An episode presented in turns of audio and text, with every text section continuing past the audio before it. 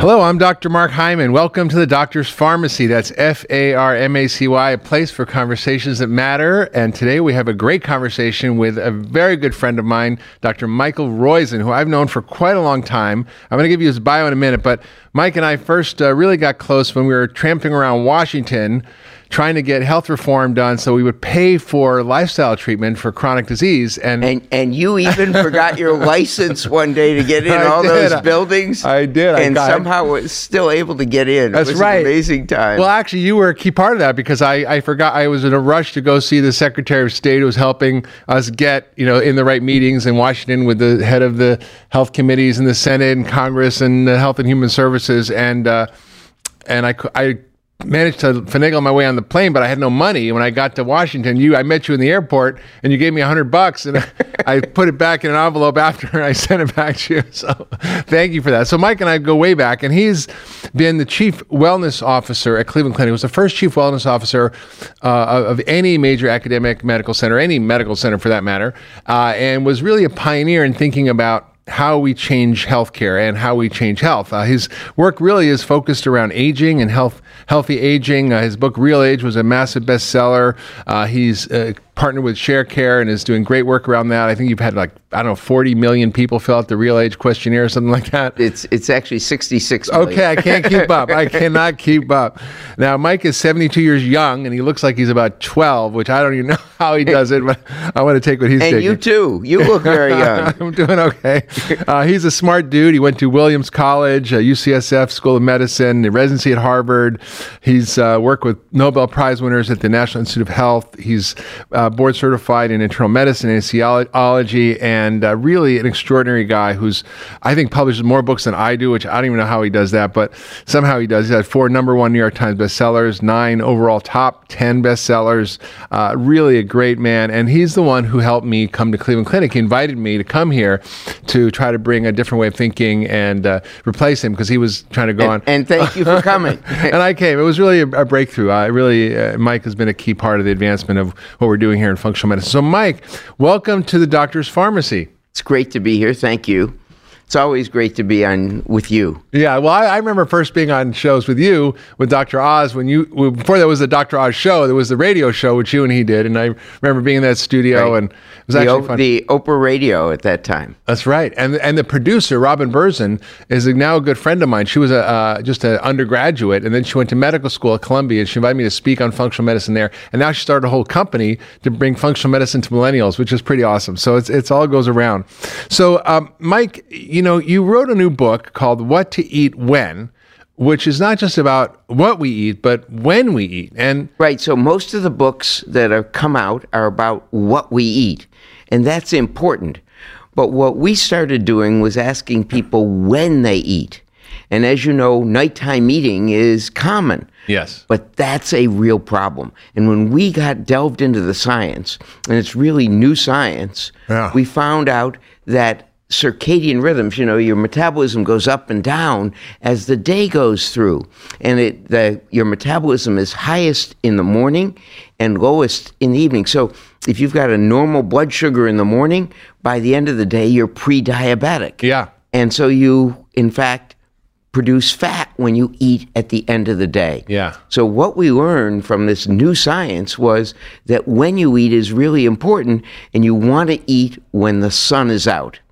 So if you need a light bulb like these lights to eat, you shouldn't be doing it. There you go. Well, it's fascinating because it's such a such a controversial area. I remember when I was at Canyon Ranch, we were advising people not to eat late at night, and we found that these studies that showed that if you ate 2,000 calories throughout the day, you actually burn more calories and didn't gain weight. Whereas if you ate them all at dinner, you would actually gain weight, same calories. Right. So, in, in fact, there's been a great study from Spain where they took people who were trying to lose weight, women who were trying to lose weight, and they had them eat before 3 p.m., their biggest meal. You know, Spain, the biggest meal is at lunchtime. So they ate their biggest meal before 3 p.m. or after 3 p.m. Yeah. The group that ate before 3 p.m. lost 25% more pounds Wow. over the 16 weeks. 25% more. Huge difference. So here's here's a question. You know, we, we hear now a lot about time restricted eating, intermittent fasting, fasting mimicking diets, because that's sort like basically like skip breakfast, right? and and what you're saying is that may not be right, or Well, the meal you want to skip is dinner. Ah. So, in fact, all, and, and in fact, one of the th- parts of the plan is cook at dinner, but eat it in the morning. So, in fact, we don't want you to spend extra time cooking in the morning. So, a lot of things should be cooked in the evening. have dinner for breakfast. Have dinner for breakfast and breakfast for dinner, if you will. But how do you So- reconcile that with the whole intermittent fasting thing? well, in fact, you want to eat in a time restricted period. So 10 a.m. is when I have breakfast, and then I have my biggest meal around 1.30, and then very little salad at 6.30. Hmm. So it's changed my way of eating. You know, it used to be, I mean, this is, this is, you know, can I tell you something without anyone hearing it? Um, Uh, so, Maybe. so my wife used to get these great raisin cinnamon breads Oh, at my. one of the local bakeries, right? and I, when she brought it home, you know, she'd come home at, at seven with a with the bread. I would go through the entire. I would eat the entire loaf Oh. by the time. I mean, you know, whatever As calories midnight that is, snack. right? As my late evening midnight snack, and so she would have to hide it. Uh-huh. Well, now she doesn't have to do it. She can bring it home, and I don't even feel hungry for it. Yeah. So, in fact, it, it really when you st- once you change, it changes your hunger pattern too. So can you talk more about the research behind this? Because this thing is, uh, you know, I think we we know that that you know if you eat before bed, your metabolism slows down, you gain weight, and all the hormones are different, right? So what what have you learned recently about this emerging science that sort of teaches us that we should be, you know, not eating late? So there's a whole raft of science, and some of it is, you know, in animals, mice that eat during their active period as opposed to just before their inactive period, they lose weight compared to it. Fruit flies, they fly better. They don't develop heart. Fruit flies are actually the best model of heart disease we have for humans. That do you was see a their little arteries? too. What? How do you see their little arteries? Do they well, even in have fact, there blood? are guess there are people who do this full time, obviously, and it turns out if you eat more just before your sleep period, the fruit flies, if they eat 24 hours a day, for example, they develop heart failure. Whereas the ones who eat in the beginning of their active period, for us, 10 a.m., they don't. They end up living 30% longer. So it is a form of intermittent fasting, if you will. Eat, so we have some rules, if you will. Hmm. what are the rules? One, What one, one is eat only when the sun is up, eat more early, less later. I already talked about breakfast for dinner and, and dinner for breakfast. Stop stereotyping foods. Yeah. So my favorite breakfast food now is salmon burgers with some sweet potatoes and broccoli, which you go. really I love it. And so you know, so you know, and uh, I'm I usually have a salad with a little salmon on it for dinner. But that's really I I've changed the way I've eaten. So And what has that done to you? I, you know, this is this is. I was actually thinking about that this morning. Um, I have more energy. I have the energy of someone who's thirty years younger. I know, Now- terrible. chase him down the hall. but it is true. But but it is it is. You get more energy and you feel. You know, it's like a new life, a new lease on life. You feel really energized. It's it really to me. It would, I was a skeptic going into this. I thought, ah, what the heck? I'm just gonna, uh, if you will, ruin my schedule. You know, by mm-hmm. eating more in the morning and not skipping. bre- I used to mm-hmm. skip breakfast. Mm-hmm. You know, and would eat lunch and then dinner as an intermittent fast, if you will Yeah.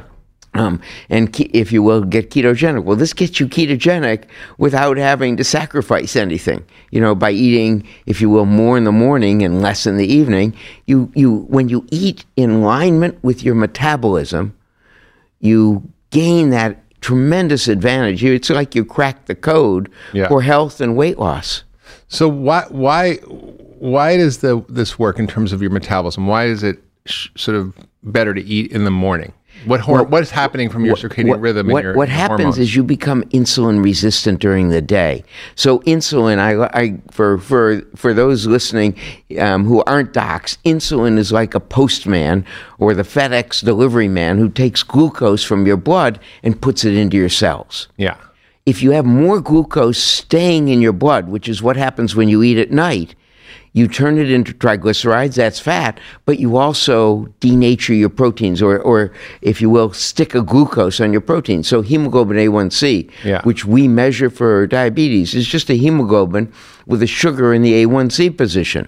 Which is very inflammatory. very inflammatory and if you will it's so it does it with a lot of proteins like the proteins that are the grout proteins holding endothelial cells holding your blood cells together in your blood vessel your artery cells so if you weaken those when blood pressure comes down you get small tears Yeah. that's when you put in the ldl cholesterol and get atherosclerosis Mm-hmm. so it's really you know you pointed out in a number of your books that insulin is a major big factor and and you really um, taught me that way back when Yeah. when you were at Canyon Ranch Yeah. um, if you will so in fact when you look at that it is we become insulin resistant we change our insulin it's as though there's a clock hanging off your liver so Mm. think of a clock on your liver Mm-hmm. and when that when that clock hits whatever it is 7 or 8 p.m it says come on in i'm going to make triglycerides Mm-hmm. and when it doesn't it says go into the muscle cells go into the brain cells be productive Mm. so it's a, I, I look and i look uh, my my image i have two images i think of one is a light bulb if you if you're eating and you have to eat by a light bulb you shouldn't be eating and the second one makes is it hard in the winter. You have to eat like before four o'clock. well only if you're in cleveland if you're at the equator, you could eat later. right? right and and um but i yeah if you're if you're in uh, alaska real problem but anyway um but Pretty much just starve all winter. like the bears do. So they, they, they may do it right. But in any case, and the second image is of a clock hanging off the liver because your insulin levels and your insulin resistance changes as the day goes on. Uh, so that's really that's really the, the the science in the book. In addition to, we found a lot of things out about what you eat for um, certain situations. Like Yeah. what should you eat on a first date? oh, Um, and what should you eat? Now, you don't have to go on No any beans. first dates, right? and no little things that stick in your teeth, No right? chia seeds. but anyway, the, the, the, so the book is filled with 30 scenarios like that. But the real basis, the real plan is Yeah. how do you switch from eating at night to eating in the morning so that you can, in fact, eating while the sun is out, eating less early, more, uh, less later, more early, and in fact, um, not stereotyping food. So you don't have to clean out your pantry. You can change by what's in your pantry now. So, in terms of the whole intermittent fasting craze, because it's a big craze now, everybody's doing it, talking about it. A lot of science about how it actually helps reverse a lot of the aging phenomena, um, helps with weight loss, and and uh, could this be done within that framework? In other words, could Oh, you, it's got to be done within. I- I think it should be done within that framework. so in other words, you could have like a late breakfast, early dinner, and still be in the intermittent fasting. So you give your body twelve to sixteen hours to not eat. Yeah, you want 14 or 15 or 16 hours that you're not eating. That's right. So it's a good thing. Walter Longo, you Yeah. had him on the on your pharmacy, if you will.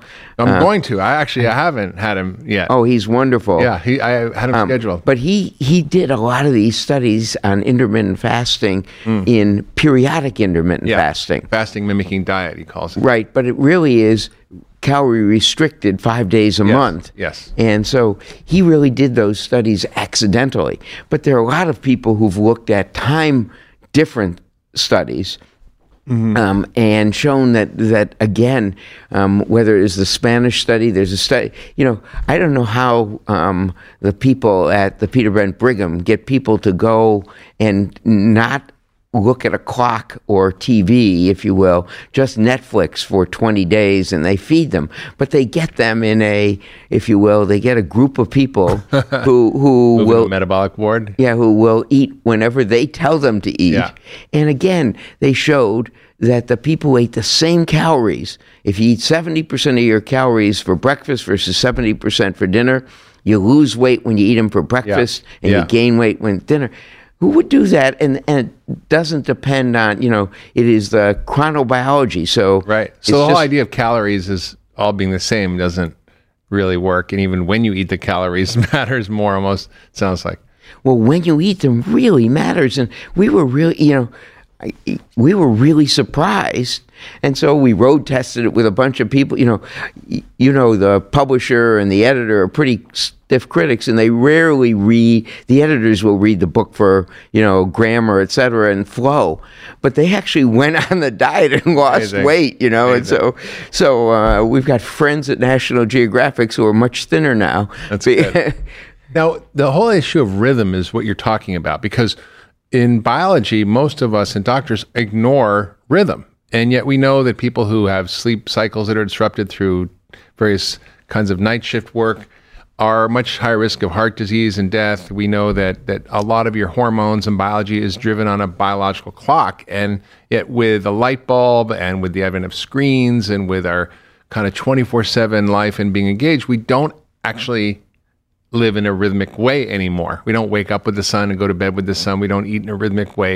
And that's what you're talking about is getting back to a certain rhythm that is Right. essential for health. Right. You got a little place in your brain, 20,000 neurons out of whatever it is, 10 trillion or 1 trillion neurons in your brain. I don't even know, but it's a lot of neur- brain try cells. counting? What? Like Haven't tried counting. But there are only 20,000 of them that do the rhythm, that do the chronobiology, and that really make a, and that really makes a difference to sleep. Yep. It really makes a difference to health, and it, and we were surprised it makes a difference to your metabolic rate and whether you develop heart disease, whether you develop obesity, or what you call diabesity. Yeah. is really um, we get diabetic, if you will, at least pre-diabetic, as the day goes on. Yeah. Um, so you think I don't want to be a diabetic? Don't eat at night. Yeah. I think that's really true. So what what does a perfect day look like in terms of an eating plan? So you know, I the the perfect day is probably um, close to what Dr. Crupain does, who um, is the co-author on this. Mike Crupain, who worked at uh, Consumer Report, uh, uh, was their food guy for uh, a number of years, and now is the the medical guy, the chief of medical staff at the Dr. Oz show. Um, he really embodies this. So, if you will, he will cook. He's a foodie. So he loves food and he cooks at night. So he will often have for breakfast, and he has it at 10 a.m., much like I do, his avocado toast. So you like avocado toast, it's whole wheat bread, 100% whole grain, and avocado. And then he'll eat his biggest meal and he'll cook something special for lunch at dinner.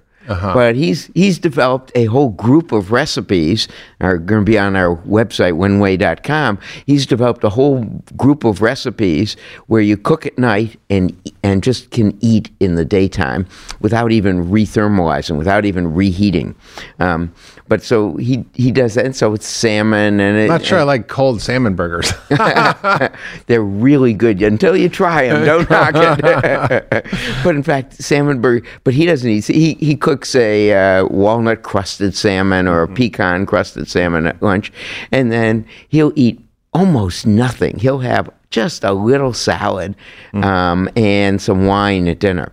So he, he loves wine, but that's his dinner. You know, a glass of wine is is his full twenty percent of lot of- calories, if you of, will, at know, dinner. antioxidants. so he, he does like red wine, so that will be his dinner, and then he'll do it again. But he will cook something different every day. I'm very stable. So you ask me, I have I cook four salmon burgers at dinner. I will eat one at dinner. Usually two at breakfast and one at lunch, and then I'll have you know something vegan at lunch in addition. So that's that's a typical on a on a weekend. I'll have a at dinner. This is crazy, right? I'll have an egg white veggie omelet mm-hmm. at 4 p.m. as the last meal. So that's the only thing I change on weekends, if you will. So I love what I, you know, you've got to love what you eat. Speaking of your routine, you're you're going strong. You're 72. You you never stop. I don't even know how you do it. I know you always have a cup of coffee in your hand, but Co- coffee, if you're a fast metabolizer, makes you younger. yeah, it's impressive. So how how do you live your life? What's your routine that allows you to stay so vibrant and looking young and barely having any gray hair at 72?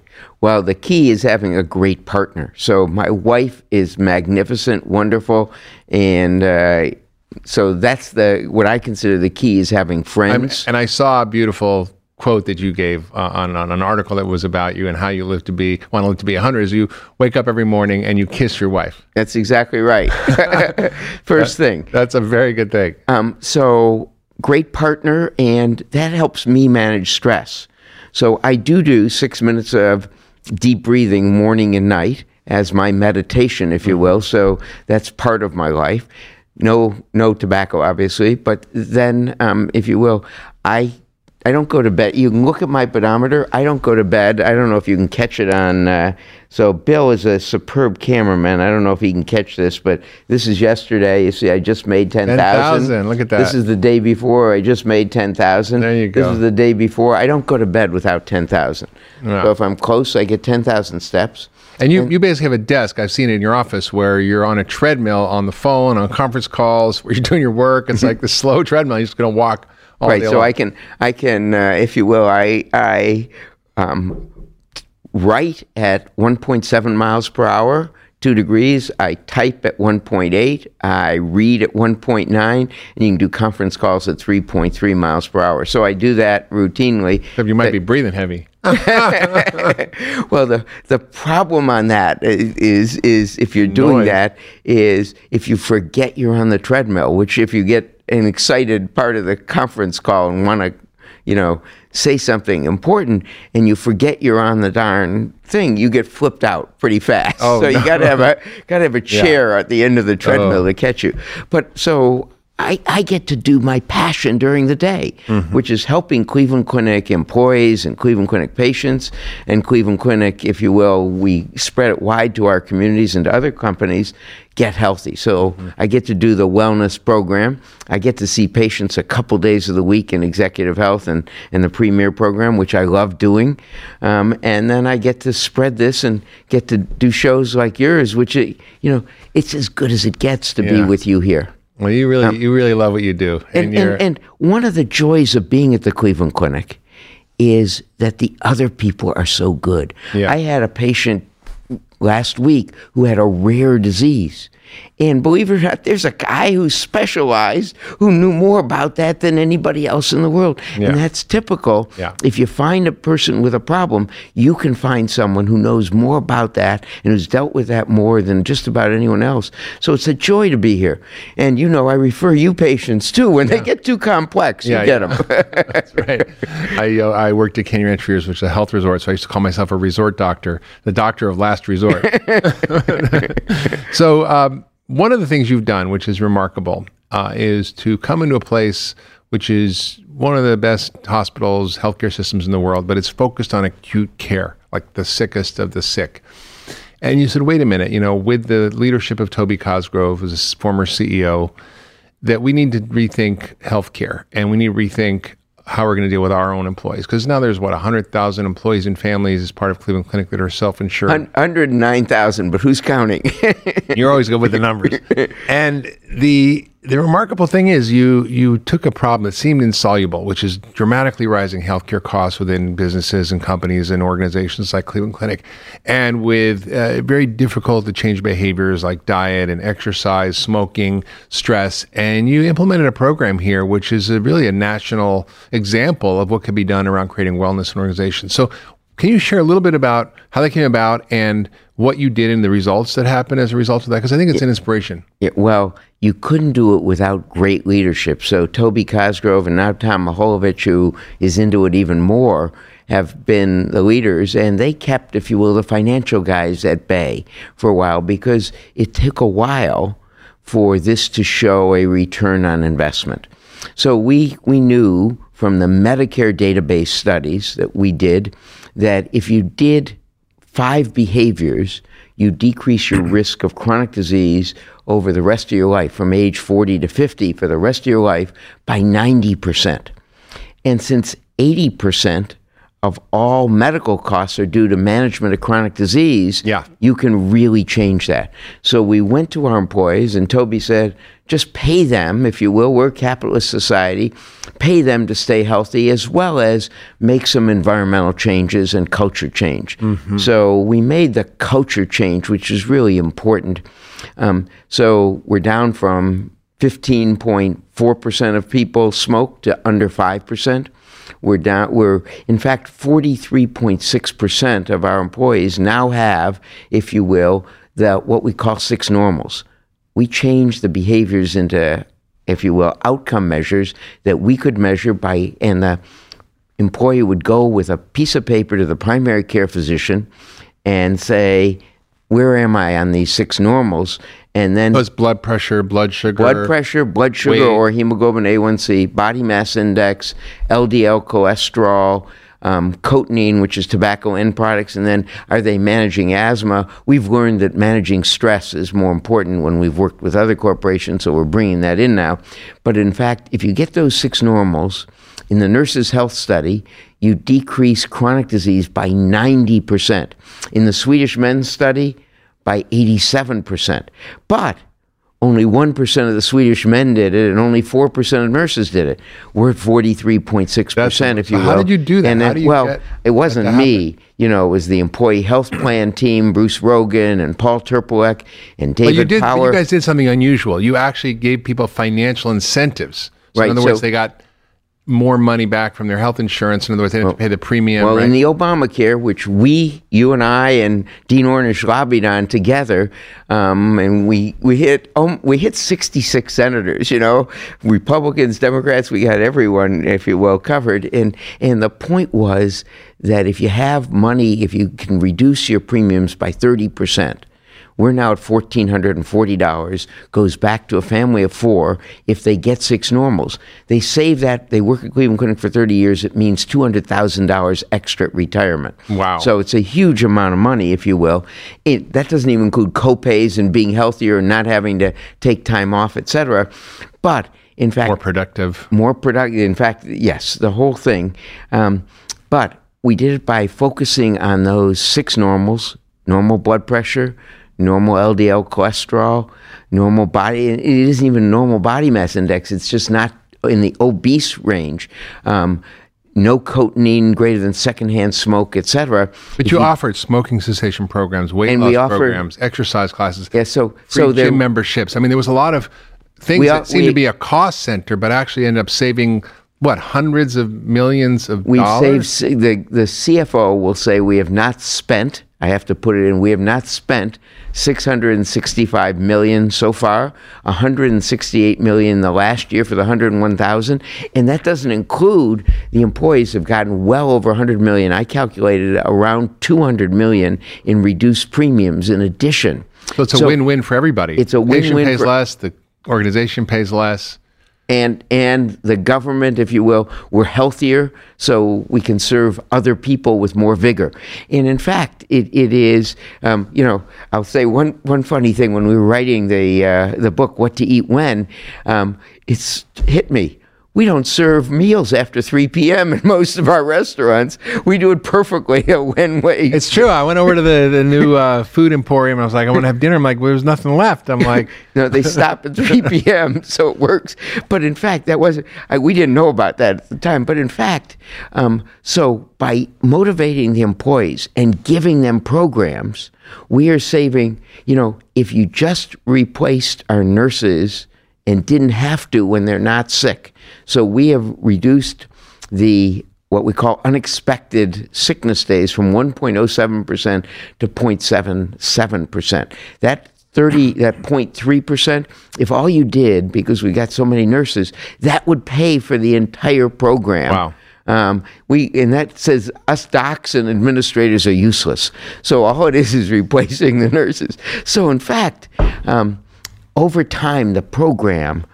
I mean, it's a huge pay for itself. Yeah. And so we've spread it. So one of the companies we spread it to is another healthcare organization that took 11 of their hospitals and didn't do it, and 10 that did it. They're saving 32% in the 10 that did do it. They can't actually believe it. it's kind of it. a no-brainer. Why uh, isn't this being done all across the country in various organizations? How, how easy was it to, to convince those um, senators? Even after we convinced them, Yeah. a bunch wouldn't vote for it. Even after well, they, they, were. said they, you're right. Well, they were into it. I think it just got on the cutting room floor. You know. so, so in fact, um, there is a great benefit to this for society. If we did this, if Medicare did this for everyone in America, you could pay every Medicare recipient the same percentages did it for Medicare. You know, 69% participate and 43 point some percent get normal. You could give every Medicare recipient $2,000 more per year. Huge amounts, more than 10% of their average take home for the Medicare population, and save the government between three and 400 billion a year. So what you're advocating is exactly what we should do. Um, you and I know that, if you will. Um, and uh, so, as you know, I'm science based, and so Yeah. that's what. Uh, It's amazing. This the is- data is there. The data is there. Okay, so knowing everything you know and being in this space for a long time, if you could change something in terms of health, healthcare, or environment, or society, and you were king for a day and you had autocratic power, could do anything you wanted, what would be the thing or things that you would focus on to make the most difference? I'd focus on getting people voluntarily, as we do, giving them big enough incentives. You know, the RAND study on wellness says incentives doesn't work, except there's an asterisk. I think it's on page 36, Yeah. which says unless they're large. Well, healthcare costs enough that we can make, you know, you flat, instead of causing, if you will, income inequality, if you stop having an increase in, in medical costs, you all of a sudden make income much more equal. Yeah. Because the lower level employees get much more of that benefit, if you will. So, in fact, I would say let's offer large incentives and have a cultural revolution like we had in World War II. Everyone pitched in in World War Yeah. II to help the country win. We should, in fact, all pitch in to have everyone stay healthy, and that reduces our budget deficit tremendously. Yeah. If you do it for just imagine veterans and Medicaid as well as Medicare and all the government employees, you have a tremendous budget, if you will, dividend that you can then make society much better. So that's what I would do, and I'd close all the restaurants after 3 p.m So pay people to be well. Pay people to be well. Yeah. And you, you because of medical costs, you, you know, we could shut down uh, a number of the Cleveland Clinic Yeah. hospitals if Well, we we did that. Well we, uh, we were talking about this uh, in terms of a project we're working on at Cleveland Clinic and other people around the country of food pharmacies, where you actually give people free food, three meals a day, two meals a day, whatever, and you see Make the costs go down p.m.. by eighty percent in diabetics. right. you know? No, no, no. Uh, food is so key, and both what the avoiding the sugar, the making your, making sure that you don't have simple carbs, added syrup, simple, if you will, sugars, Starch and sugar, yeah. And also making sure you eat early enough. When you eat is important because you become pre diabetic as the day goes on. So you're absolutely right. You know, farmacy is a great name for a podcast. I'm envious as heck. it's all right. So anyway, Michael Roizen, Dr. Michael Roizen from the Cleveland Clinic, former chief wellness officer, Should rabble sh- rouser. should I show New the- book, the book? is What to Eat When, which you should all go check out. It's uh, full of scientific information and great practical guidelines on how to actually eat according to your metabolism, which is what we all need to do. And uh, I really hope you've enjoyed this conversation. I think it really matters.